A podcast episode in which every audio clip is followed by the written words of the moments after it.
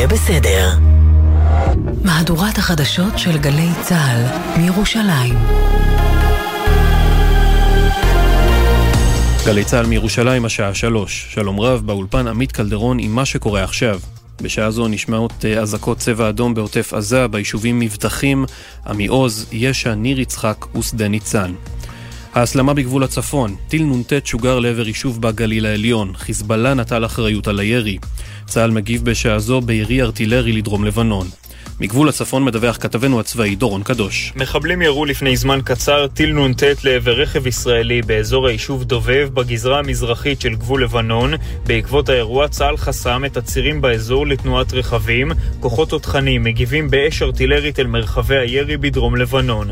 זו התקרית השלישית היום בגבול לאחר שמוקדם יותר בוצעו שיגורים לאזור יפתח ולאזור שתולה. בעזה הוארכה בשעה פעילות המסדרון ההומניטרי שפתח צה"ל דרומה לתושבי צפון הרצועה, לאחר שאלפים רבים מהתושבים עברו בו גם היום. דובר צה"ל בערבית, תת-אלוף אביחי אדרעי, פנה לתושבי עזה בטוויטר וכתב בזכות היענותכם הגדולה מאז שעות הבוקר החלטנו להאריך את הפעלת המסדרון הבטוח. הגנו על עצמכם ועל בני משפחותיכם. כך דובר צה"ל בערבית. שר החוץ של ארצות הברית, אנטוני בלינקן, התייחס ליום שאחרי המלחמה והדגיש, ישראל לא תוכל לנהל את עזה. It's also clear that Israel cannot occupy Gaza. What I've heard from Israeli leaders is that they have no intent to reoccupy Gaza and retake control of Gaza. So the only question is, is there some transition period uh, that might uh, be necessary? ברור שישראל לא תוכל לכבוש את עזה. מה ששמעתי ממנהיגים ישראלים זה שאין להם כוונה לכבוש ולהשתלט מחדש על הרצועה. השאלה היחידה היא האם יש איזו תקופת מעבר שאולי תהיה הכרחית. עוד הוסיף בלינקן בסיום פגישת שרי החוץ של מדינות ה-G7 כי ברור שגם חמאס לא יוכל לשלוט בעזה. מדבריו הביאה כתבת חדשות החוץ איה אילון. והשר יואב קיש מהליכוד טען בגלי צה"ל, אני לא פוסל החזרת התיישבות לעזה. צריך להיות ברור שלא נוכל לעזוב מיד ולהשאיר את השטח ללא יודע מי יש שם. אין סטטוס קוו ושום דבר לא קדוש, ואנחנו יכולים בהחלט להחזיר התיישבות ולשנות את הקווים. אנחנו נעשה כל מה שצריך לעשות כדי שיהיה ברור שלא יהיה שום איום כנגד מדינת ישראל. כ-85 אלף בני אדם הגישו בקשת דמי אבטלה מהביטוח הלאומי מאז פרוץ המלחמה. רוב הבקשות הגיעו מעובדי ענף הקמעונאות וענף שירותי האירוח והאוכל. עם הפרטים כתבתנו לענייני עבודה ורווחה, שירה שפי. מספר הבקשות לדמי אבטלה מתחילת המלחמה גדול פי ארבעה מהממוצע לחודש בימי שגרה, העומד על כ-20 אלף. ענף המסחר הסיטונאי והקמעונאי עומד בראש רשימת הבקשות, ואחריו ענף שירותי האוכל והאירוח. יותר מ-80% ממגישי הבקשות לדמי אבטלה הוצאו לחל"ת שלא מרצון, ומעל מחצית מהם בגילים 20 עד 40.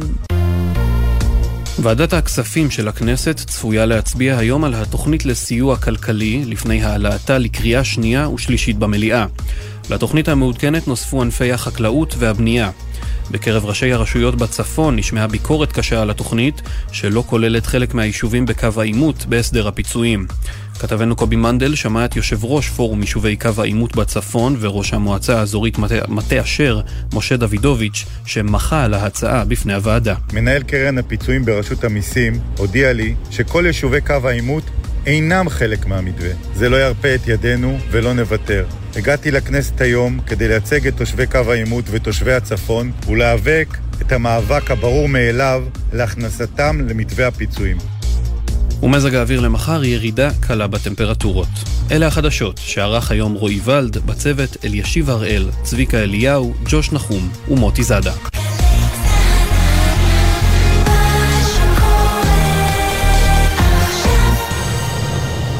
בחסות ביטוח ישיר, המציע דחייה בחודשיים של תשלומי ביטוח הרכב למחדשי הביטוח ולמצטרפים חדשים. ביטוח ישיר, איי-די-איי חברה לביטוח, כפוף לתקנון. ישראל במלחמה, עכשיו בגלי צה"ל, אביב לביא ולינוי בר גפן, אם יהיה בסדר, עורכת נועה בלויטה.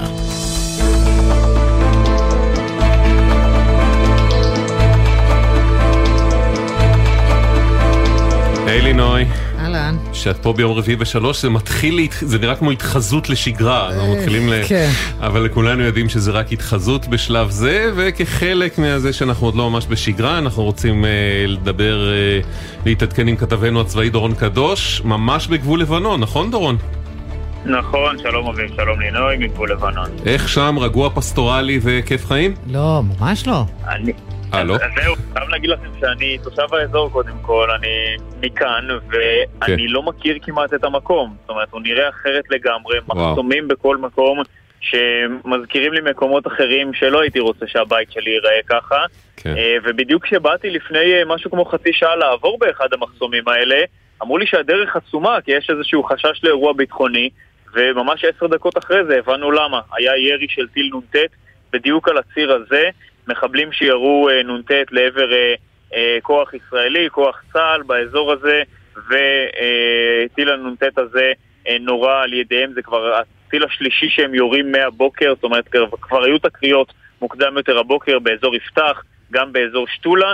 צה"ל כרגע מגיב באש ארטילרית לעבר מרחב הירי בדרום לבנון, המטרה של האש הארטילרית הזאת זה לנסות לאתר את אותה חוליית ירי ולפגוע בה באופן כמה שיותר רחב. כרגע אני לא יודע לפחות על התקפה או פגיעה בחוליה, אבל כן נגיד שחיזבאללה כבר נטל אחריות על האירוע לפני זמן אה, קצר. אה. בהודעה שהוא פרסם. מה מותר לומר, אם מותר לומר, על הנזק שנגרם?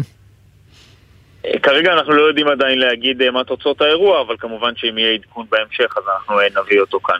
אוקיי, אה, דורון, בנסיבות כאלה לא מיותר לומר, שמור על עצמך. אה, תודה, דורון קדוש, כתבנו הצבאי בגבול לבנון. טוב, אה, תשמע. מה? לפני כמה שבועות, את כל הזמן, לוחות זמנים מתערבבים כבר, אתה כן. יודע, כאילו, זה, רק חודש ונראה כמו נצח. כן. ויש כאלה שזה נראה להם כמו הרף עין. כן. אבל כל, התחיל כל עניין הניסיון לעזור לחקלאים בעוטף, אז התחילו להביא סחורה ולהקים שווקים, ו... mm-hmm. ואני נורא אהבתי את הקונספט. ואני יכולה לומר לך, חודש אחרי, שלא הצלחתי לקנות אפילו עגבנייה אחת, או מלפפון אחד, או כלום. למה?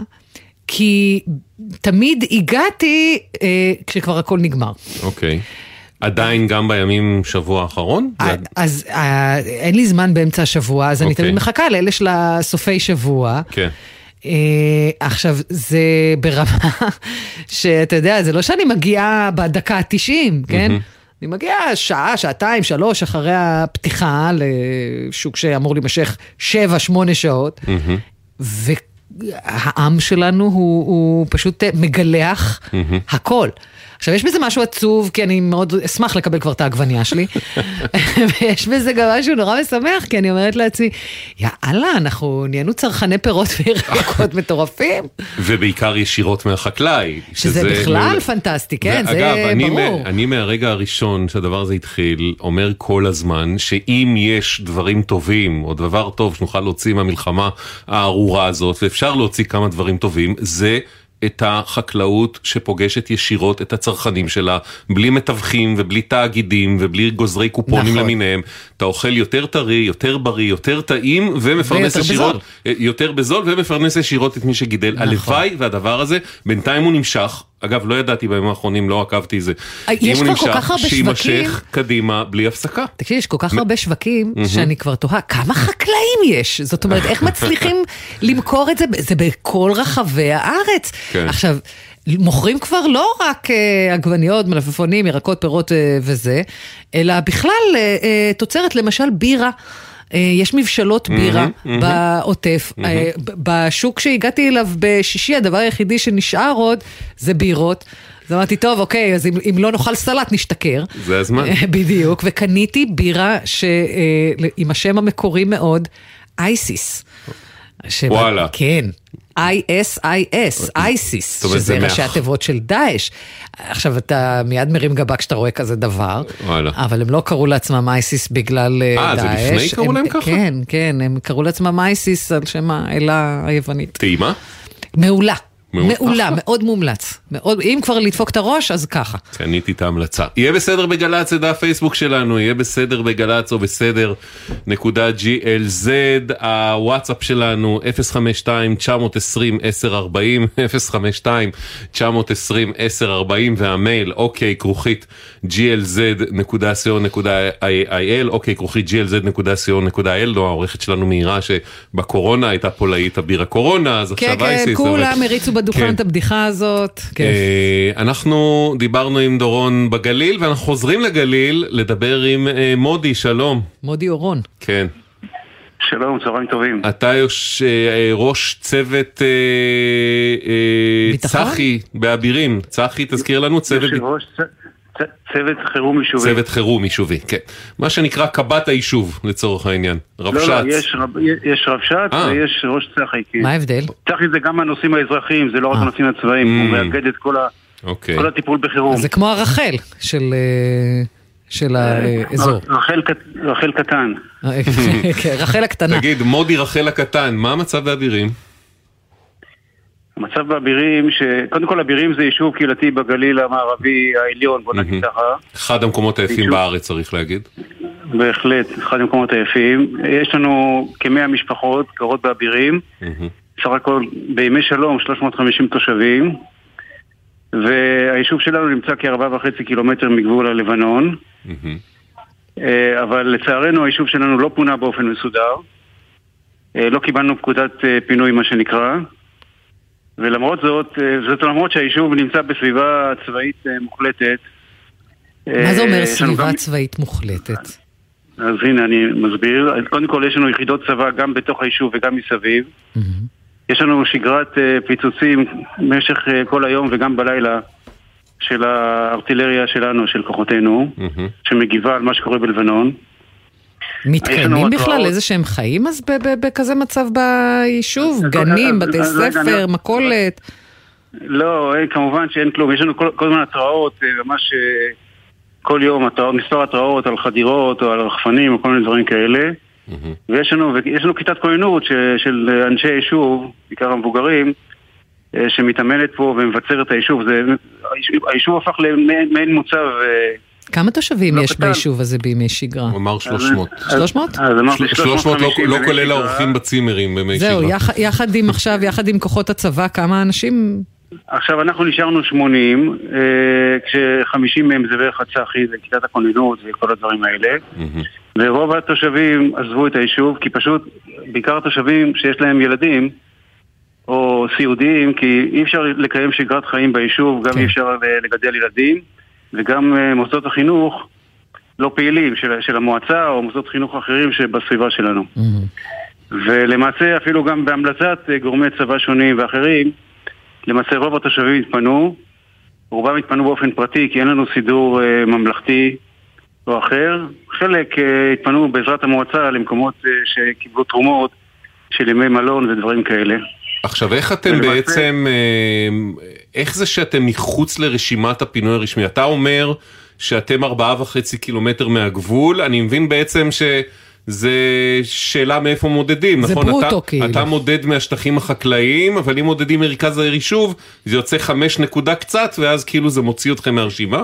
זה חלק מהסיפור? מודדים- נכון, לא, אבל המדינה לא פינתה, גם לפי דעתי עד שלושה קילומטר פחות או יותר פינתה. ואנחנו למעשה הפכנו סוג של פליטים בארצנו, מי, מי שעזב את היישוב. כמובן. אנחנו פה נשארנו, אנחנו מגינים על היישוב, מבצרים אותו, אבל ה- ה- עיקר המשפחות ומרבית התושבים הם סוג של פליטים בארצנו. ו... תראה, העניין הוא שלפליטים יש מעמד. וזה בדיוק העניין, שלכם אה, בעצם לא הוגדרתם כבעלי זכויות אה, זכאים להחזרים כספיים כאלה ואחרים. נכון, אז אנחנו ממש, המצב הוא כזה שחלק מהתושבים ממש הגיעו, בעיקר העצמאים, מגיעים לפת אה, לחם כי הם לא יכולים לעבוד, ונסגרו להם העסקים. אה, גם נושא השכירות, שאנשים צריכים לגור במגורים חלופיים, מאוד בעייתי. והאמת שמשפחות עם ילדים לא יכולות לחזור, אין פה, אין פה מוסדות חינוך, אין גנים, אין בתי ספר, אין שום דבר. אה, ואתם בעצם אומרים. חבר'ה, תחליטו מה עולה בגורלנו. תודיעו לנו ממש- בבקשה האם אנחנו, או יותר נכון, תכניסו אותנו לרשימה של אה, המפונים הרשמיים.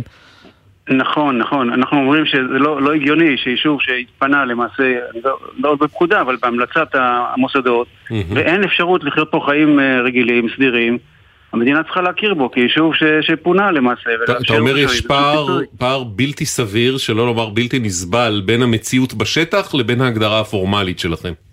ממש, זה המצב. יש פער משמעותי מאוד בין המציאות אי אפשר לקיים פה חיים סדירים, בטח לא משפחות עם ילדים, שזה... גם אם הייתם רוצים פה. והייתם נורא אמיצים, כולם, ואומרים, יאללה, לא אכפת לנו שחיזבאללה חמישה קילומטר מפה, ולא אכפת לנו הבומים של הארטילריה, אבל זה בעצם בלתי אפשרי, כי אין חינוך ואין עבודה ואין אה, שום דבר.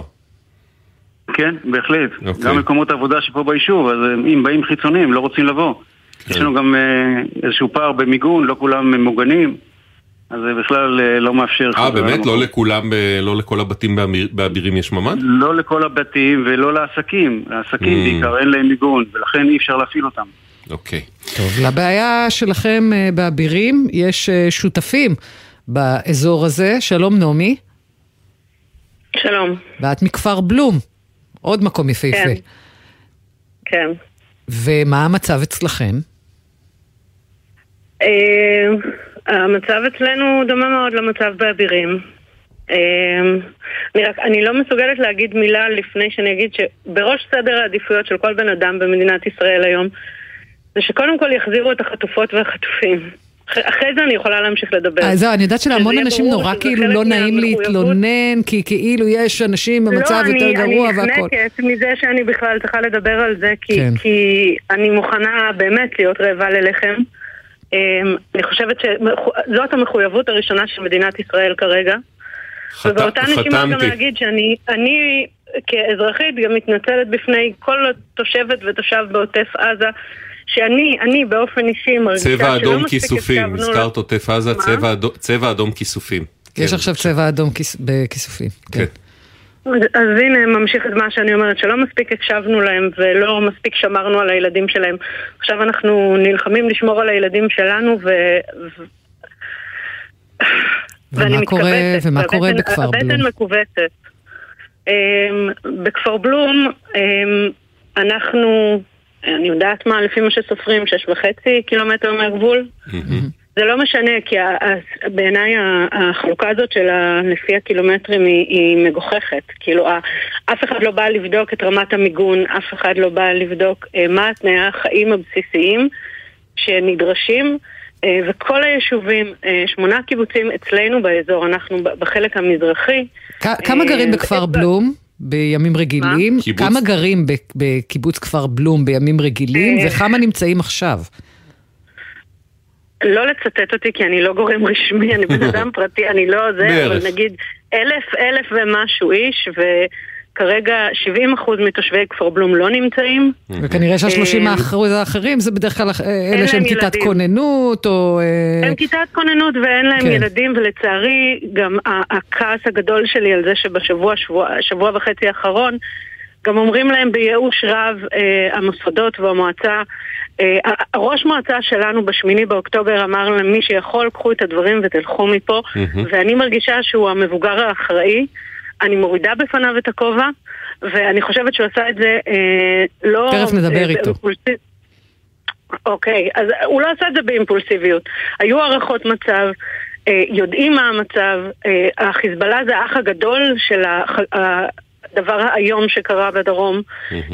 והיום אנחנו גם מבינים עד כמה אנחנו לא יודעים, ואפשר כבר להגיד את זה, ואפשר להיות קצת פחות יהירים ולהבין שאנחנו אה, כנראה רב הנסתר על הגלוי. ולהגיד לנו עכשיו, תחזירו את הילדים שלכם לכפר בלום ותקיימו שגרת חירום. רגע, ו... אבל מה, מה זאת אומרת להחזיר? הילדים של כפר בלום לומדים, תקני אותי אם אני טועה, בבית ספר האזורי הר וגיא שבדפנה, נכון? לא? לא, הם לומדים בכפר בלום. אה, בכפר בלום. בלום. אבל הבית ספר סגור. אה, הבית ספר עכשיו התחילו לפתוח mm. קצת כיתות פה, קצת כיתות שם, חלק מהמועצה כן פונתה, חלק מהמועצה לא פונתה. אבל המושג הזה שהמציאו הוא מגוחך כמו מלחמת שלום הגליל, שאיך אפשר לקרוא למלחמה שלום ו... ומלחמה באותו משפט, אז זה שגרת חירום. או שאנחנו בשגרה או שאנחנו בחירום. ואם אנחנו בחירום, אל תחזירו את הילדים שלנו ותגידו לנו שאין ברירה, כי אין לאף אחד כסף או תקציב לעזור לנו כשאנחנו מתפנים, עוד משפט מגוחך, מתפנים מרצון. אני לא התפניתי מרצון מהבית שלי, אני לא מסכימה את הילדים, ואני דרך אגב גדלתי בכפר בלום, אני... איפה את נמצאת כרגע, נעמי? מאיפה את מדברת איתנו? אני מדברת uh, מתל אביב, שאנחנו אנשים טובים, שבאמת המדינה הזאת מדהימה, ובחודש האחרון אנחנו מתגלגלים לנו בארץ ופוגשים את האנשים הכי טובים שיש. Mm-hmm. אבל אנחנו גם כל הזמן אסירי תודה. עכשיו, מה זה אסירי תודה? אנחנו אסירים כבר של התודה. למה, למה אנשים צריכים לתת לי ולתרום לי ול... אני בן אדם עובד, אני בן אדם משלם מיסים. האחים שלי עכשיו במילואים, אני לא עשיתי עובד, צבא. נכון? מה? את כרגע בעצם בן אדם לא עובד, נכון? אני, אני גם בחל"ת, כן. אוקיי. אבל ביום יום שלי אני עובדת ואני עובדת קשה ואני משלמת אה, הכל. הוצאת ואני לחל"ת לא כשהמלחמה... נעמי, הוצאת לחל"ת כן. כשהמלחמה התחילה? הוצאתי לחל"ת כשהמלחמה התחילה, כן. אז בעצם, תגידי, כמה, תני לנו מושג על ההוצאות של, אה, כמה ילדים יש לך? אה, שלושה ילדים, ואנחנו אה, בחודש, ה- כמעט, נגיד שלושה שבועות הראשונים, היינו במלון. כן.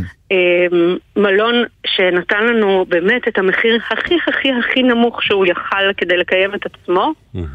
אה, והגענו להוצאות בערך של 20 אלף שקל, כי גם אנחנו לא, לא פינו אותנו באופן רשמי, אז זה לינה וארוחת בוקר, ואיפה כן. אתה מבשל, ואתה כל הזמן קונה אוכל, כן. אה, ואתה גם קונה קצת דברים לילדים, כי אתה לקחת את הדברים ונסעת באותו יום ולא ידעת שלא יהיה לך אה, שום דבר. אה, ו- וזה רק, ההוצאות הולכות ותופחות. ואני לא, זה, זה כל כך, זה כל כך חוסר אחריות גם בעיניי להגיד אה, למשפחות לחזור למקום כרגע שהוא במלחמה, וזה בסדר, הוא צריך עכשיו לעסוק במלחמה, אבל לילדים אין מקום שם. אז אם אין להם מקום, אז יש פתרון. יש, יש את הכסף הזה. אני משלמת ביטוח לאומי כל החיים, בשביל מה? בשביל מה אני משלמת מיסים? אני באמת לא מבינה, זה, זה כאילו אנחנו צריכים, אנחנו נלחמים עכשיו על הזכות שישלמו לנו את הכסף שהוא שלנו. כן. זה מגוחך. נעמי, הזכרת את ראש המועצה שלך, גיורא זלץ, ראש המועצה האזורית גליל עליון, שלום גיורא. וצריך לה... אה, אביב, נעמי. רק ל- לעשות סדר, שמודי מאבירים זה המועצה האזורית אחרת, מעלה יוסף, אבל כולם בעצם בגליל העליון אה, על שלוחותיו השונות די באותה סירה. גיורא, אתה, כמו שאמרה נעמי, המלצת בחום, האצת בתושביך אה, לרדת דרומה אה, ביום ראשון מיד אחרי השבת השחורה, ועד היום בעצם אה, המדינה נותנת גב רק לחלק מהיישובים, נכון? ברשותכם, אני רוצה לעשות סדר. קודם כל, נעמי אמרה שמסירה את הכובע, אני מסיר את הכובע בפניה בפני הרבה מאוד תושבים שבאמת חווים עכשיו קושי על סף הבלתי אפשרי, ועדיין, זה שאמרת שנעמי היא- חזקה, היא מדברת, היא אופטימית, אז קודם כל, באמת, כל הכבוד. אני רוצה אבל לשים את הדברים רגע על דיוקם. אני אמרתי, אני חושב שגם לינוי באחת הרעיונות שהיא עשתה איתי לפני הרבה מאוד שנים, לא הרבה, כמה שנים, אמרתי משפט קשה, אבל אמרתי משפט שהנזקים, אה, גם בגוף וגם בנפש וגם ברכוש, שיגרמו במלחמה הבאה בלבנון, אה, לא יהיו בגלל מה שהחיזבאללה יעשה או לא יעשה, אלא בגלל מה שמדינת ישראל לא עשתה מאז 2006. לצערי הרב, המשפט הזה עוד יותר חמור מאז השביעי באוקטובר אה, השנה הזאתי. הממשלה לצערי הרב עדיין לא קיימת. עכשיו אני רוצה לדבר רגע על העבר ואחר כך על שנייה על המצב של עכשיו. צריך להבין, נעמי, כמו רבים אחרים, במועצה הזאת גליל עליון, אה, ברוב היישובים, פחות מחצי מהתושבים יש להם ממ"ד. כל בתי הילדים שלי, בתי הילדים זה מלידה עד שש, 120 בתי ילדים כאלה הם ללא מיגון. יש 12 בתי ספר, אגב חלקם גם עבור רשויות אחרות שאנחנו, שהם לומדים אצלנו, 12 בתי ספר, 11 מהם, כמו שני בתי ספר בכפר פלום, היסודי והתיכון, הם בקו עימות, אי אפשר להפעיל אותם.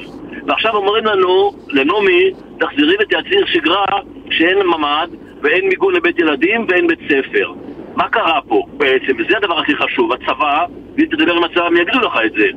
הצבא, את הפינוי שהוא עשה, המדינה, בשתי דרגות, תכף נסביר אותם, זה לא נעשה מהסיבה שיש סכנה לתושבים לחיות שמה, אלא זה נעשה אך ורק משיקולים של היערכות צבאית במרחב. צריך להבין את זה טוב מאוד. הצבא, בש... אני, בשמיעי לאוקטובר, כמו שנעמי אמרה, יום ראשון, אחרי שראינו מה שראינו, ובהתאם לכל הערכות המצב, שגם עשינו לפני שהמלחמה התחילה, Mm-hmm. אמרתי לכל התושבים שאינם נחוצים ביישובים, כי חשוב להדגיש, אנחנו מפנים תושבים, לא מפנים יישובים, לכל התושבים שלא נחוצים ביישוב, אמרתי להם, מי שיכול שיתפנה, כי זה נכון עבורכם לשמור על החיים שלכם, וגם על מנת שהצבא יוכל לפעול יחסית בגמישות מרבית, ולהשקיע את המאמץ במרון הרס ולא בכפר בלום. לשמחתי הרבה, כמו נעמי, גם תושבים רבים אחרים, כ-17,000 תושבים מתוך 23,000, הקשיבו לי והתפנו בעצם כבר מהשמיני לאוקטובר. אוקיי, גיורא, אבל פה בנקודה הזאת בוא תסביר בעצם שנבין פעם אחת ולתמיד. אז מאותו רגע, איך מתקבלת ההחלטה שאיקס יישובים, חלק מהיישובים במועצה שלך, הם נחשבים מפונים רשמית על ידי המדינה? ויישובים אחרים במועצה שלך זה כל האיש לנפשו. איך, איך נוצרת ההפרדה הזאת? זה מה שהתחלתי להסביר. בבקשה. אז ב-16 לאוקטובר המדינה קיבלה החלטה אה, לפנות יישובים שהם קרובים לגבול ממש, עד קילומטר. אה, שניים דרך אגב, מנרה ומשגבם, הגדר של הקיבוץ זה גדר של המדינה. כן. פינו את התושבים בשביל שהצבא יוכל להיכנס ליישובים האלה. ב-22 לאוקטובר, עוד שבוע אחרי זה, פינו יישוב, אה, תושבים מיישובים עד שלושה וחצי קילומטר מהגבול, אבל גם יש 3,400 ו-3,700, כי השיקול של הפינוי של היישובים לא היה שיקול ביטחוני, אלא היה שיקול של היערכות הצבא. וזה נכון גם עד היום. עכשיו, ההגדרה היחידה, ההגדרה היחידה שהמדינה הגדירה לרמות סיכון זה יישובי קו עימות. ולכן הדרישה הפשוטה והברורה שלי כבר עוד מעט חודש למדינה, אנא, תגדירו את כל, את התושבים מכל יישובי קו העימות ככאלו שזכאים לתמיכה. אתם יודעים מה? אתם לא רוצים בית מלון? גם בסדר. בהחלטה שלכם, של המדינה, היא שמפונים או לבית מלון, או שנותנים תקציב של 200 שקל למבוגר, כן. ו-100 שקל לילד ליום. אז תיתנו לי את זה, אני אסתדר. אמרתי יותר מזה. אני לא צריך את העזרה אגב, זה שלכם. לא סכום אה, כל כך אה, גבוה, צריך לומר, כן? אה, 200 זה הרבה שקל יותר- זה ליום. הרבה יותר אה, חמור מזה. תבינו שזה לא רק התשלום על השהות. היום המדינה, גם את הבתי ספר, גם את שירותי הרווחה, גם, גם את אה, הקלות במס, גם את הבזק, יט, הוס, אה, יס, הוט וכולי וכולי, היא מאפשרת רק למי שהמדינה פינתה, היא לא מאפשרת לנעמי מכפר בלום, שהיא לא נמצאת במשק כבר חודש, לא לשלם את השירותים האלה שהיא לא משתמשת בהם בכלל. וואלה. ארנונה. אנחנו ביקשנו מהמדינה, כמו בקורונה, תעצרו שלושה חודשים את התשלום ארנונה. אני, אני, אנחנו, סליחה, המועצה, עצרנו כרגע, דחינו תשלומי ארנונה, תשלומי מים וביוב, העברנו עוד כספים אחרים ל-. אבל בלי. שיש לכם תגמולים על זה מאושרים אה, ממשרד הפנים. את- אתם יושבים שניכם? לגמרי. אז אני אגיד לכם את העובדה הבאה. אנחנו, המועצה הזאת גליל עליון, מתוך תקציבה השוטף, אישרנו כבר כ-12, כמעט 13 מיליון שקל להוצאות, הוצאנו כבר 20 ומשהו. המדינה בפועל העבירה לנו עד עכשיו שישה וחצי מיליון שקל. זאת המציאות. חודש אחרי המלחמה. תגיד גיורא, אומר גיורא, אבל מה, מה תגיד בתשובה למישהו מהממשלה, מטאפורי, כן, דמיוני, היה איתנו על הקו והיה אומר, תשמע, צריך לה, להעביר את הקו איפשהו. אנחנו העברנו אותו כרגע בשלושה וחצי קילומטר, אם היינו מעבירים אותו כמו שגיורא רוצה, נניח, לצורך העניין בשמונה קילומטר, אז היה בא מישהו אחר ואומר, למה לא בשמונה וחצי קילומטר? מה אתה אומר על ה... התשובה היא מאוד- כן. התשובה היא מאוד פשוטה. כן. מאוד פשוטה. מדינה, אתם, אתם הגדרתם בהטבות מס, בהיערכות של הצבא, באיפה הצבא אחראי ואיפה פיקוד העורף, איפה המשטרה. צבע אדום כיסופים, סליחה גיורא, בקצה השני של המדינה בינתיים, צבע אדום כיסופים. בבקשה. אתם, אתם הגדרתם יישובי קו עימות, שזה היישובים שבסיכון. דרך אגב, בכל יישובי קו העימות אצלנו, זמן הסתרה הוא אפס. זו הגדרה שלכם, מדינת ישראל הנכבדה. אנא, תעמדו מאחוריה. אני חושב שכל ההגדרות של החמישה, שבעה, שמונה, בעיקר שאני מסביר שוב פעם, זה לא בגלל אה, סיכון ביטחוני, זה בגלל היערכות הצבא בלבד. עכשיו... אגב, אני לא רוצה להגיד לך מה. משרד הביטחון אומר אה, בתגובה שהם שולחים לנו בהקשר הזה של השיקולים. הם אומרים, אנו מחזקים את ידי תושבי הצפון בתקופה מורכבת זו. בתוכנית הפינוי המדינתית כלולים רק יישובים שצה"ל המליץ לפנותם על פי הערכת המצב המבצעית. המלצה זו מאושרת על ידי הדרג המדיני, שרים, ומתוקצבת בהחלטת אה, ממשלה. כלומר, זאת הם אומרים, השיקול הוא ביטחוני, הערכת מצב כן. מבצעית של אה, פיקוד העורף. אם, מס- אם הצבא היה אומר לנו, היינו מכניסים. סליחה. אז אה, יש לכם את ההקלטה של שלומי הייזלר. אז בוא נשמע אותה, בוא נשמע אותה, קטע משיחה, בוא, בוא נשמע רגע ואז תסביר, קטע משיחה בינך לבין מנכ"ל משרד האוצר שלומי הייזלר.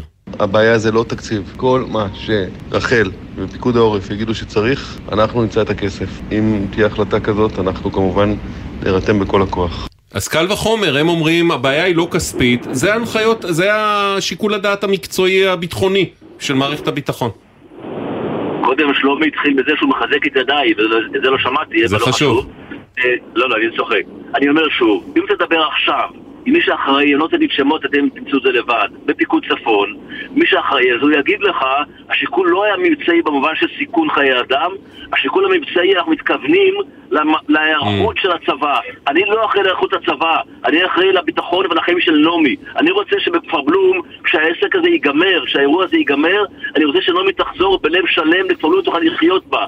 בשביל שזה יקרה, הצבא צריך להתרכז במשימותיו בצורה הטובה ביותר, כן. ונעמי, אם היא לא נחוצה בכפר בלום, היא לא צריכה להיות שמה. אבל המדינה חייבת לקחת את זה לאחריות. אני אגיד לך עוד משהו. אתם שניכם עסקתם הרבה בנושא של הקורונה. גם אתה וגם לינוי, כל אחד מהמקום שלו. וראינו כמה חשוב וכמה נכון לתת לראשי הרשויות לנהל את האירוע.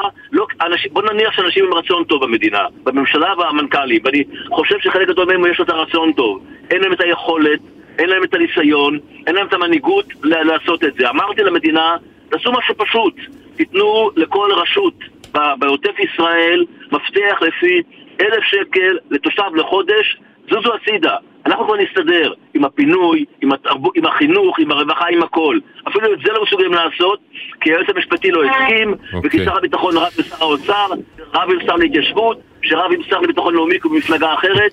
היום במדינת ישראל יש שרים שכל אחד עושה, אני חושב, כמיטב יכולתו לבד, אין שום יד מכוונת, אין שום עבודה ביחד, שום, כל אירוע שמדובר עליו עכשיו, כמו הפינוי, הוא אירוע משולב, הוא אירוע של האוצר, של החינוך, של הרווחה, של הביטחון, אי אפשר שאין מישהו אחד שאומר להם, זה מה שאני רוצה, עכשיו תפעלו. אוקיי, בסיטואציה- גיורא, גיורא, אה, אנחנו רק מקווים שאיכשהו הדברים האלה והלחץ הזה שאנחנו מנסים לסייע, להפעיל אותו כלפי הממשלה אה, ומקבלי החלטות למעלה, אה, מתישהו יתחיל לטפטף ולעזור, כי יש פה באמת אה, צבר בלתי, בלתי אפשרי של אבסורדים.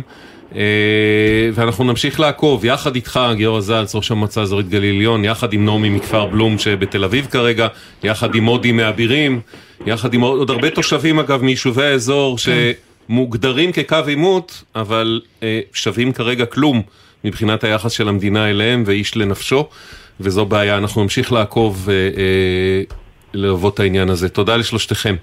אנחנו יוצאים לשתי דקות ו-12 שניות ונחזור. אתם מאזינים לגלי צה"ל. אנשי חינוך, הילדים זקוקים לכם. אם אתם אנשי חינוך פעילים, בגמלאות או בשבתון, זה הזמן להיות שם בשביל הילדים ובני הנוער המפונים מביתם. הם זקוקים לכם. משרד החינוך קורא לכם להתגייס לעבודה במרכזי החינוך היהודיים שהקמנו בים המלח ובאילת, למען שגרתם וחוסנם הנפשי של תלמידי ישראל. העבודה בשכר מלא למשך חודשיים עם אפשרות להערכה. תגמול נוסף לאנשי חינוך שיעבדו בים המלח ובאילת. עדיפות לבעלי תואר ראשון ותעודת הוראה. לפרטים התקשרו כוכבית 6552, שלוחה 8, או חפשו ברשת שער להוראה. במטרה לחזק את הביטחון האישי של האזרחים, המשרד לביטחון לאומי ומשטרת ישראל ממשיכים להקים ברחבי הארץ מאות כיתות כוננות משטרתיות, מצוידות באלפי כלי נשק. בואו להתנדב למשטרה ולשמור על הבית של כולנו. להצטרפות לכיתת הכוננות במקום מגוריכם, פנו לאתר גיוס המתנדבים של משטרת ישראל, או חייגו 076-811-5211. ישראל מתחמשת, שומרים על הבית. את הליך הגיוס מנהלת משטרת ישראל בהתאם לתנאי הסף שנקבעו. מגיש, המשרד לביטחון לאומי. גלי צה"ל מזמינה אתכם להצטרף למאמץ המשותף למען התושבים בקו האש, באמצעות מיזם המיטה החמה, בשיתוף יישומון מקום בטוח, לחבר בהתאם לצורך וליכולת בין אזרחים ללא פתרונות לינה בעקבות המצב, לבין אלה המוכנים ויכולים לסייע. קטנה שלי בת שנתיים ותשע על הרצף האוטיסטי. אחרי כמה שעות חזרו אליי מגלי צה"ל, אמרו לי יש לנו התאמה. ניסו כמה שיותר להתאים אלינו מקום שיתאם לצרכים של המשפחה שלי. העובדה שיש מישהו שדואג לך כרגע, משהו שם הוא קל. אנו קוראים לכם לתמוך ולהיתמך. מוזמנים לפנות אלינו דרך הוואטסאפ במספר 052-915-6466. גלי צה"ל פה איתכם, כל מקום, כל הזמן.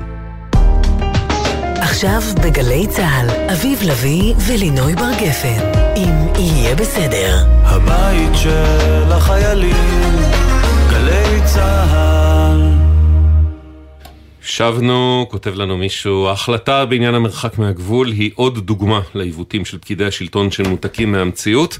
אה, ואנחנו חוזרים לכתבנו הצבאי דורון קדוש בגבול לבנון, עדכון לגבי ירי טיל הנ"ט אה, ששוחחנו עליו לפני כחצי שעה. דורון?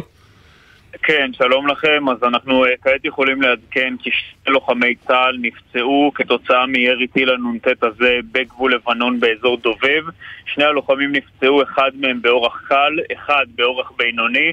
הם פונו כמובן לקבלת טיפול רפואי בבית חולים, והמשפחות שלהם עודכנו בכך. Uh, זה אחד האירועים ה... ראשונים שאנחנו רואים בגבול לבנון בשבועות האחרונים, שבהם יש נפגעים כתוצאה מירי נ"ט, אז כאמור, במקרה הזה אמנם הם פצועים קל ובינוני בלבד, וללא תוצאות קשות יותר, אבל כן אה, זה מעיד גם במשהו על המשך הניסיונות של חיזבאללה לפגוע כל הזמן בכוחות צה"ל ובאזרחים בגבול לבנון. דורון, תודה. Uh, אנחנו תודה. פה, uh, יהיה בסדר בגל"צ, זה דף פייסבוק שלנו, יהיה בסדר בגל"צ, או בסדר נקודה glz, הוואטסאפ שלנו 052-920-1040, 052-920-1040, והמייל אוקיי כרוכית glz.co.il, אוקיי כרוכית glz.co.il. פינת המעקב לפני שבוע שוחחנו עם רחל, אמו של לייבי. לייבי הוא ילד בן עשר וחצי, שכבר אה, חצי שנה אין לו מסגרת. לייבי הוא ילד חירש, הוא זקוק לוועדת שיבוץ כדי להיכנס לבית ספר שמתאים לו. עיריית חיפה העבירה בקשה למשרד החינוך לכנס את הוועדה, אבל המשרד החליט שבגלל המלחמה הוא לא מאשר כינוס של ועדות חדשות עד הודעה חדשה. הוא כן. יישאר ככה. אז למה הוא שייך? הוא שייך לחינוך רגיל. אני אומרת, הוא לא יכול ללמוד בחינוך רגיל. ספר רגיל זה 20-30, לא יודעת כמה ילדים בכיתה, וזה כן. בלתי אפשרי בשבילו. זה נזק, זה לא סתם, זה נזק. אז אני אמרתי, אי אפשר, אני לא אשלח אותו ככה, זה בלתי אפשרי. בשידור משרד החינוך אישר את כינוס הוועדה ועיריית חיפה התחייבה שהנושא יטופל ורחל תזומן לוועדה. שלום רחל.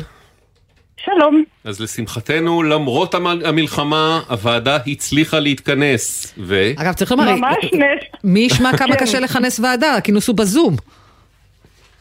כן, כן, זה בסדר. לא, בוודאי שזה בסדר.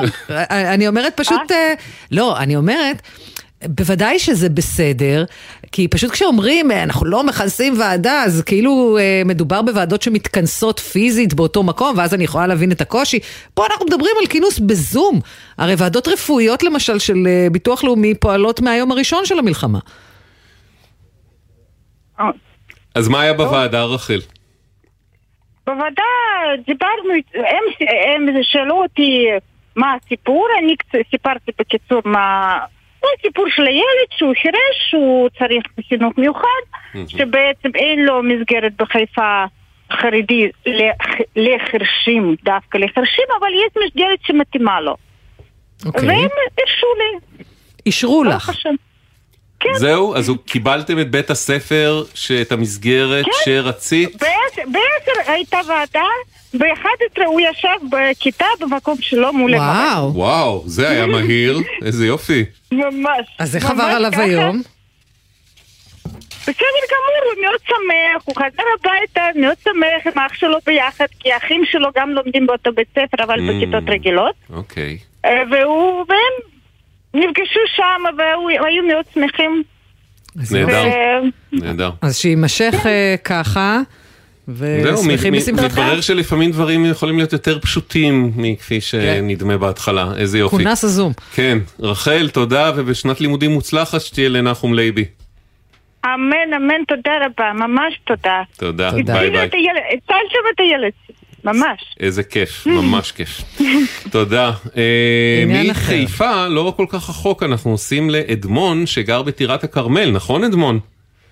נכון, שלום לכם. אבל מגיע ממקום רחוק הרבה יותר. במקור. במקור, כן, במקור אני מבקו, אזרבייג'אן. אזרבייג'אן. מתי עלית לארץ, אדמון? אה, עלינו עם המשפחה בשנת ה-90. שנות ה-90, כן, מה שנות ה-90 מה זה שנות היה, ה-90? כבר אתה נראה- בארץ אתה נראה מה- 35 שנה. אבל אתה נראה ממש צעיר, סליחה רגע, על הזה. אתה- אתה נולדת בבקו? כן, נכון, אני נולדתי בבקו. בן רגע, כמה אתה? אני מסתכל על התמונה שלך בדף פייסבוק שלנו, לא הייתי נותן לך רגע, יותר... רגע, בוא מ- נברר, בוא נברר. לא, אני אומר, לא הייתי נותן לו יותר מ-25. בן כמה אתה? היום אני 39, בדיוק לפני... וואו. די. הוא הוא נראה לך בן 39? אז תסתכלי. רגע, אה, אני רוצה לא? את מה שאתה מזריק, מה... מה זה? מדהים. לא, את האמת, לא, זה הגנים, הגנים. אז זה אוקיי. הגנטיקה הזרית, אוקיי. כן, אה, ו... אה, גנטיקה יהודית יותר נכון. יש לי את הגנטיקה הזאת, הפרצוף שלי לא נראה כמו שלך, נשמה, אני מצטערת, זה לא שאלה של דת. אנחנו צריכים להיפגש, אולי אני יכול לעזור במשהו. אז תשמע, אני אה, חושבת שאולי מה שמשפיע גם על הלוק, זה העובדה שיש לך אהבה. נכון, זה נכון. ו- וזה נכון. הנושא שבגללו בעצם התכנסנו. איך הבירוקרטיה נכנסה לזוגיות שלך. ספר לנו על אהובתך. הבירוקרטיה והמלחמה. והמלחמה, כן, לזוגיות. הכל מתערבב לך. נכון, כן. נכון. ספר, אז מה קרה? התחתנת עם זרינה בבקו נכון. באזרבייג'אן, נכון? נכון, התחתנו במאי אה, בבקו אזרבייג'אן, עשינו שם את החתונה כי המשפחה שלה מתגוררת שם, גם ההורים שלי מתגוררים שם. עכשיו זרינה צריך אה, להגיד, יהודייה אמורה לקבל אזרחות ישראלית בלי שום בעיה. מחוק השבות. נכון, היא גם הייתה פה, היא גם הייתה פה לפני שנתיים מתוכנית אה, נתיב, אה, מביאים את כל היהודים? מהעולם, אתם כמובן יודעים. אה, לא, את האמת לא, הכרנו דרך אה, אחותי, שהיא גם מתגוררת בבקו, אוקיי. אה, היא הכירה בינינו. יש בערך 30 יהודים בבקו, ואתה הצלחת למצוא אהבה ביניהם. נכון, נכון, מדהים. נכון, את רואה מה זה? נס, אוקיי. זה? לפעמים יש מזל. אז כן, אז אוקיי, אז התחתנתם, היא יהודייה, נכון. אז לא אמורה להיות בעיה, מה, איך לא, בכל זאת לא נהייתה אמורה להיות בעיה? בעיה בכלל, היא גם הייתה פה לפני שנתיים מתוכנית נתיב, רצו שהיא תעשה עלייה אז, פשוט היא החליטה שהיא לא עושה עלייה בינתיים, ונשארה בבקו. אה, ואז הכרנו והתחתנו ועשינו עלייה לארץ ביחד. סבבה. אה, באנו לארץ במאי, בחודש מאי השנה. אה, הגשנו טפסים למשרד הפנים על מנת לקבל אה, תעודת זהות, דרכון, כל המסמכים הנדרשים. אה, אמרו לנו, אוקיי, תצטרכו להמתין חודש וחצי, כי כרגע אין תורים. אה, תמתינו עד יולי. ביולי יהיה לכם תור למשרד הפנים, תגיעו. אמרתי, טוב, אוקיי, מה נעשה, זה מה יש. נחכה. חיכינו לחודש יולי, הגענו למשרד הפנים, הגשנו את כל המסמכים, פתאום אמרו לנו שם שאנחנו צריכים להגיע לנתיב בירושלים, צריכים לקבוע תור לנתיב בירושלים, להגיע לשם. למה? לא יודע, ככה שלחו אותנו, אין לי מושג, אני לא כל כך מבין ב... במשרד הפנים. אוקיי. אז אמרתי, טוב, צריך להגיע לנתיב, נגיע גם לנתיב. הגענו? לנתיב, אחרי איזה שבועיים וחצי, כן, יחסית די מהר, שבועיים וחצי, שלושה התקשרו אלינו, ביקשו להגיע לירושלים, הגענו לשם, אה, ופגש אותנו שם בחור נחמד מאוד, קונסול. אה, הוא בדיוק פתח את המחשב, ראה את המסמכים שלנו, והוא לא הבין מה אנחנו עושים שם. אומר, למה הגעתם לפה? אמרתי לו, תשמע, שלחו אותנו ממשרד הפנים. הוא אומר, לא, אתם לא הייתם צריכים להגיע לפה בכלל, היא הייתה אמורה לקבל ישר תעודת זהות במשרד הפנים. אמרתי לו, צריך "תשמע, לחדד רק, אה, אדמון, רשות האוכלוסין וההגירה, לא משרד הפנים. נכון. זה הגוף, כן. נכון, רשות האוכלוסין וההגירה, נכון. אה, מחלקת השואות. נכון. אה, כן. אז הוא שולח אותך "טוב, חזרה אליהם, הוא אומר מלכתחילה, נכון. סתם טרטרו אתכם אלינו. אוקיי, אתם חוזרים לרשות. האוכלוסין וההגירה. נכון, נכון. הוא אומר, תשמע, אבא שלה אה, גר פה משנת 96, ההורים שלה גרושים. אה, אבל אבא שלה וסבתא שלה מתגוררים בארץ אה, משנת 96. אז היא גם רשומה אצלהם במחשב, אנחנו אפילו לא דיברנו איתם. ברגע שהוא פתח את המחשב, הוא אומר לה בעצמו, הוא אמר, אבא שלך ככה וככה, סבתא שלך ככה וככה, אמא שלך ככה, הוא ידע את כל הפרטים. כן. אז uh, הוא אומר, תשמעו, הגעתם לפה סתם, שלחו אתכם כנראה בטעות, תחזרו למשרד הפנים, תקבעו תור ותקבלו מסמכים. אמרנו לו, אוקיי, בסדר גמור, זה מה שנעשה. קורים, טעויות קורים, מה נעשה? אה, אבל פה נתקלנו בבעיה. כשפנינו שוב לרשות האוכלוסין וההגירה, למחלקת אשרות, שם נאמר לנו שאנחנו צריכים לפנות אליהם במייל, לקבוע תור. אמרנו, אוקיי, נפנה במייל, כמו שצריך, פנינו, הכל, אה, וזהו, וזה התחיל להסתבך. אחרי זה התחילו להגיד לי, תשמע, אתה תצטרך להמתין כי אנחנו נכנסים לחגים. אוקיי, היה ראש השנה. רגע, אבל הייתם השנה- בחודש יולי כשפניתם אליהם במייל, החגים זה ספטמבר. לדעתי אז היה את מבצע הדרכונים אולי. בטח. נכ- לא, לא. פנינו אליהם בחודש יולי, כן. ובחודש יולי שלחו אותנו לנתיב. כן. אה, ושחזרת, אוקיי. באוגוסט כן, הייתם נכון, בנתיב, ואז אתם חוזרים אליהם, אומרים לכם. עוד רגע החגים. לא יאמן. עוד רגע החגים, תצטרכו להמתין. לא, אני דווקא במקומם אוקיי, הייתי... אה, סליחה, סליחה, סליחה. היו הרבה מאוד משרדי ממשלה, אה, שדווקא בגלל שהחגים התקרבו, עשו מה שנקרא לנקות שולחן. זאת אומרת, מהר מהר לטפל בכל שגם הבקשות זה כדי לא מקרה להגיע לעיכוב. פשוט, לא צריך פה ועדות, נכון, דיונים, פה, עניינים, אה, יהודייה, ספק ביהדותה תעודת או זהות. זה משהו רק כזה. להנפיק תעודת זהות, מדהים. זהו. ואז חגים ואז זהו. מלחמה. ואז בדיוק אז היו החגים, חיכינו את החגים, אוקיי, נגמרו החגים. ואז נכנסנו למלחמה. עוד פעם פניתי... ורגע, אני נגיד, אדמון, במלחמה אתה ישר קוראים לך למילואים. נכון, אני אחרי השבת הארורה שפקדה אותנו, אני גויסתי בצו 8. עכשיו, אני גם ו- ו-. ועכשיו רק נחדד את, ה- את המצב, זרינה, אשתך, אה, לא רק שאין לה תעודת זהות ומעמד בארץ, למרות שהיא כבר חצי שנה פה אחרי החתונה, נכון, אה, זה, נכון. היא גם בהיריון, היא בבית נכון, לבד, אתה במילואים. אז גם נכון. עניין של אה, ביטוח בריאות, רגע, אז קופת חולים, מה זה הדבר הזה? זהו, איך היא עושה את הבדיקות? זו הדאגה הגדולה שלי, אני כרגע גם לא נמצא בבית, אני במילואים. פשוט לא יאמן. אה, היא בתחילת ההיריון שלה, אני לא יכול לפנות לא לקופת חולים לעשות בדיקות, אני לא יכול אה, לפנות, לא יודע, סתם לעבוד משהו כדין, היא לא יכולה לא לעבוד, היא כאילו לא חוקית בארץ. אני לא יכול לעשות כלום. בעצם עד עכשיו, ואני- מתחילת ההיריון, היא לא עברה שום בדיקה רפואית, כי היא לא שום אזרחית? בדיקה רפואית, לא שקיפות עורפית, הנה, לא שום דבר? שום דבר. אני בימים האחרונים, הנה לפני יומיים, דיברתי עם אה, בן דוד שלי, שהוא קצת מת- מתמצא שם ברפואה ופה ושם, הוא הפנה אותי לביקור רופא. אמר לי, תיגש אליהם אה, בדרך הפרטית, תשלם, ושם יעשו להם בדיקות. כי אין לי משהו אחר, אני חייב לעשות לה בדיקות, אי אפשר להשאיר ככה אישה. כן. מדהים.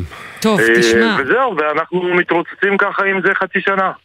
אה, תמוה מאוד, ורשות אוכלוסין והגירה מוסרת בתגובה, אנו נמצאים בעיצומה של מלחמה וגם רשות האוכלוסין וההגירה פועלת תחת מגבלות רבות, לרבות עובדים רבים שגויסו בצו 8.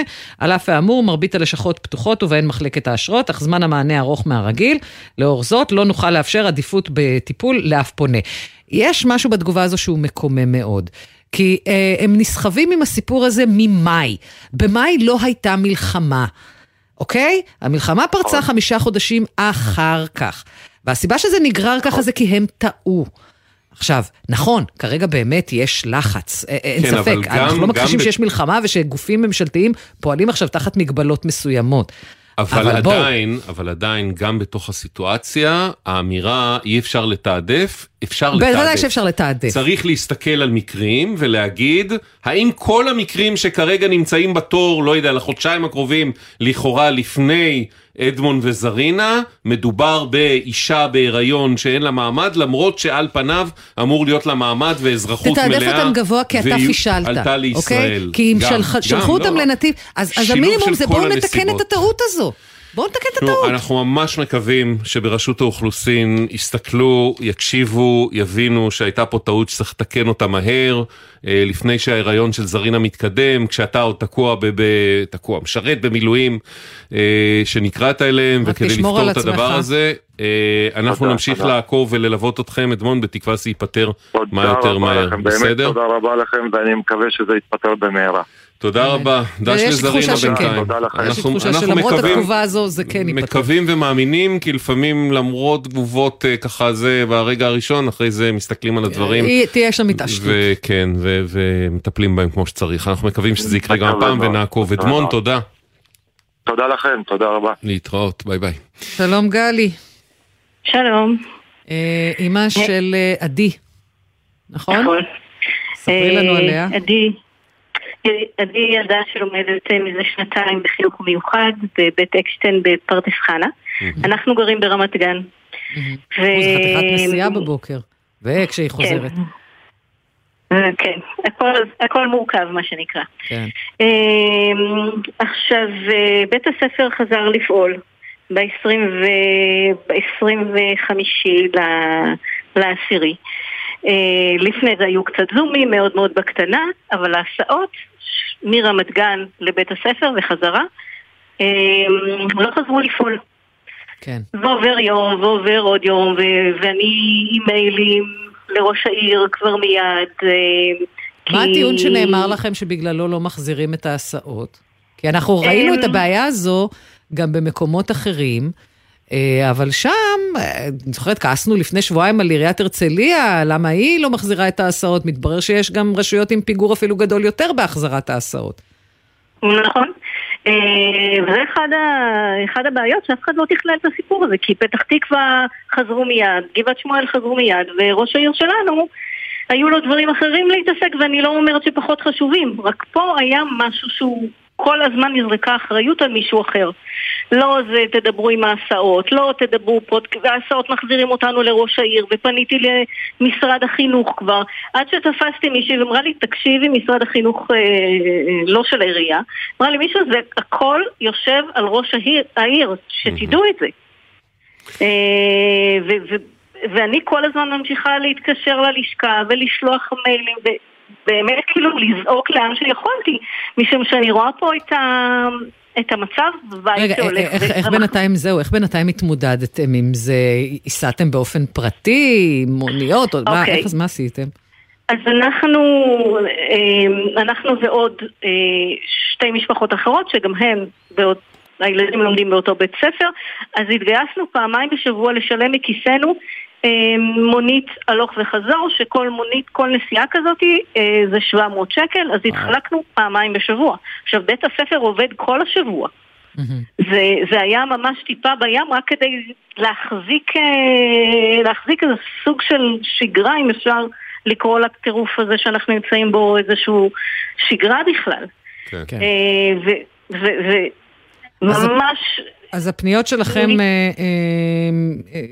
עכשיו אנחנו יכולים להגיד, אה, סוף סוף נענות, אה, גם הייתה פנייה שלנו כמובן, והעירייה... וזאת הסיבה שזה פשוט אה, זז. אז זהו, היום התחילו ההסעות. היום. בדיוק, עיריית רמת גן אה, אומרת, ההסעות לילדי החינוך המיוחד שעבו באופן מדורג, תוך שמירת ביטחון הילדים, המלווים והנהגים.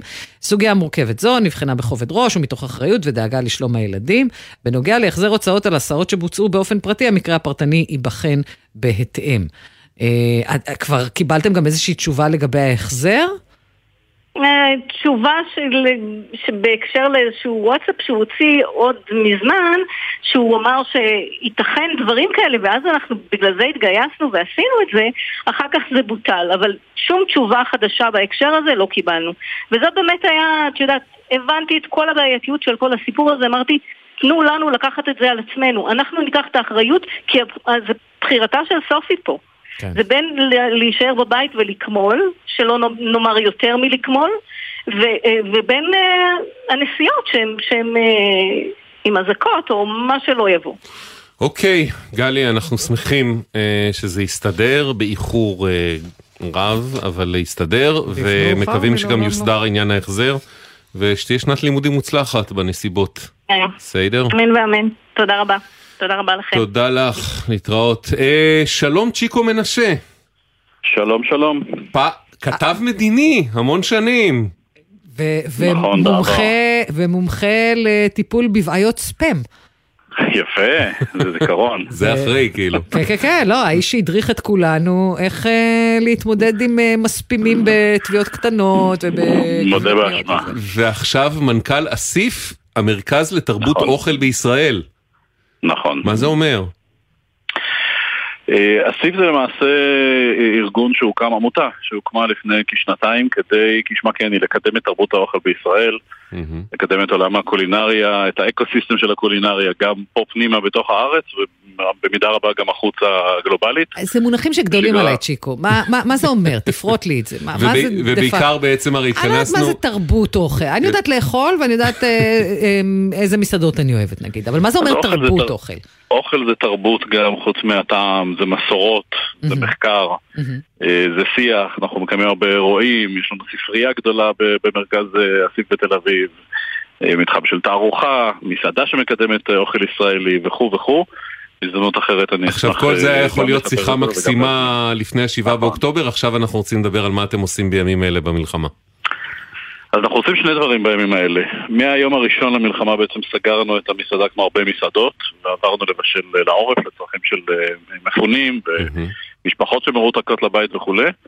ולפני שבועיים התנענו די בשקט אה, מיזם משותף ביחד עם הצבא, כשזיהינו בעצם את המציאות הבאה. מצד אחד הצבא, בוא נגיד, מאוד העריך, אבל לא מאוד הסתדר עם הארגזי אה, קרטון שהונחו בפתחי הבסיסים.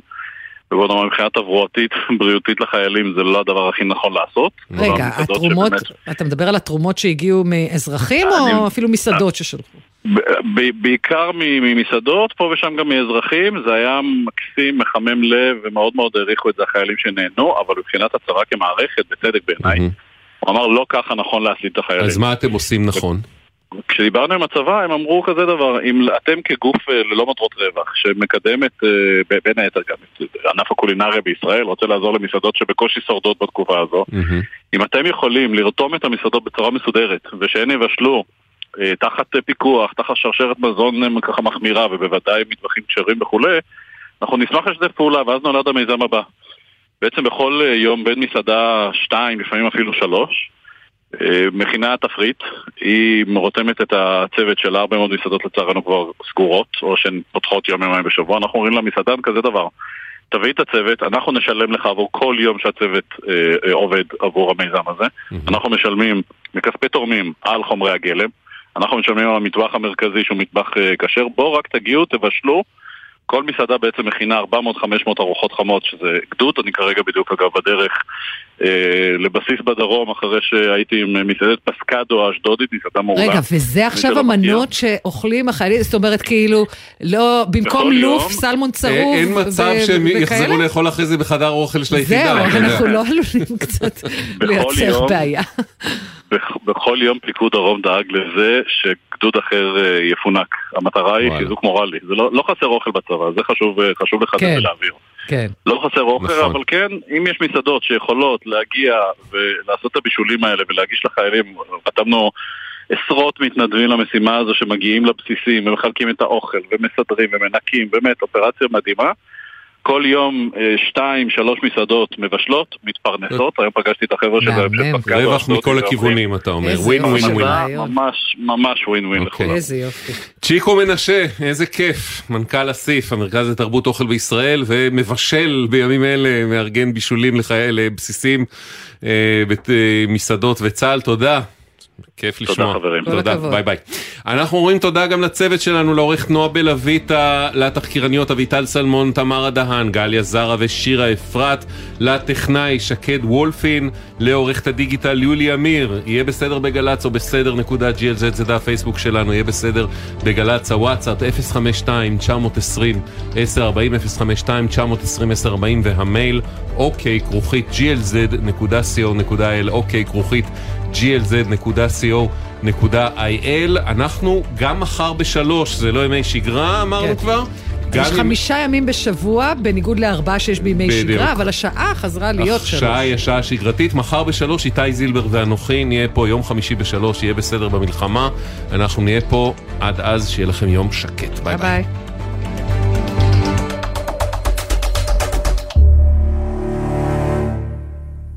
בחסות ביטוח ישיר, המציע דחייה בחודשיים של תשלומי ביטוח הרכב למחדשי הביטוח ולמצטרפים חדשים. ביטוח ישיר, איי-די-איי חברה לביטוח, כפוף לתקנון. אתם מאזינים לגלי צה"ל. עובדות ועובדים, יש לכם שאלה?